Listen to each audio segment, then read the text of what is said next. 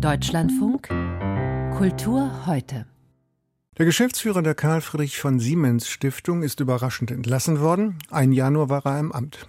Marcel Lepper wird Fehlverhalten in der Ausübung seiner Position vorgeworfen. Personalführung wird da als Grund genannt. Das überrascht. Der renommierte Germanist war immerhin als Abteilungsleiter im Marbacher Literaturarchiv tätig, hat das Literaturarchiv der Berliner Akademie der Künste geleitet und war Direktor des Goethe-Schiller-Archivs in Weimar. Vielleicht haben aber auch Modernisierungsabsichten wie die Einrichtung eines Beirats zu Unstimmigkeiten geführt. Der Journalist Lothar Müller von der Süddeutschen Zeitung hat dazu heute publiziert. Ihn habe ich gefragt, wer ist Marcel Lepper und was ist die Karl Friedrich von Siemens Stiftung? Die Karl Friedrich von Siemens Stiftung, die stammt aus den 50er Jahren, aus den späten 50er Jahren. Der erste Vorgänger von Marcel Lepper, der hat von 61 an die Geschäfte geführt.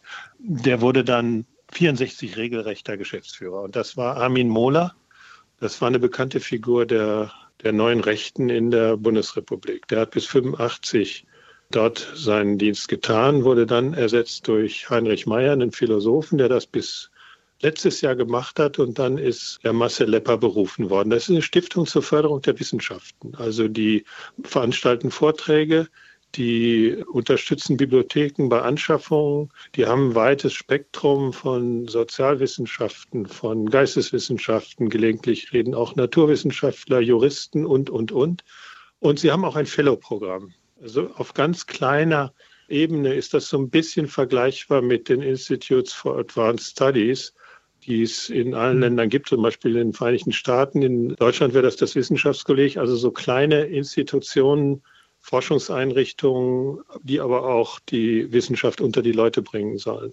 Jetzt ist der 1977 geborene habilitierte Germanist Marcel Lepper erfahren in der Leitung von wissenschaftlichen Einrichtungen. Was hat er sich zu Schulden kommen lassen, was wir wissen, hat er in Fettnäpfchen getreten, silberne Löffel geklaut. Also ich will es nicht bagatellisieren, aber man ist doch überrascht, ne? Naja, was immer nahe liegt, ist die Deutung, da ist ein vergleichsweise junger Mann gekommen, gemessen an den Standards sozusagen dieser Institution. Die haben auch Wohlmeinende eher so als Altherrenclub in den letzten Jahren wahrgenommen. Da sind viele ältere Herren. Die Frauenquote ist nicht so besonders beträchtlich. Der Marcel Lepper mit seinen jetzt 45 Jahren hätte noch 20 Jahre dort ja, arbeiten können und so eine Modernisierung vorantreiben können. Und dann liegt natürlich der Gedanke nahe, vielleicht war der zu forsch, hat zu forsch modernisiert und dann wollte man den gleich wieder loswerden.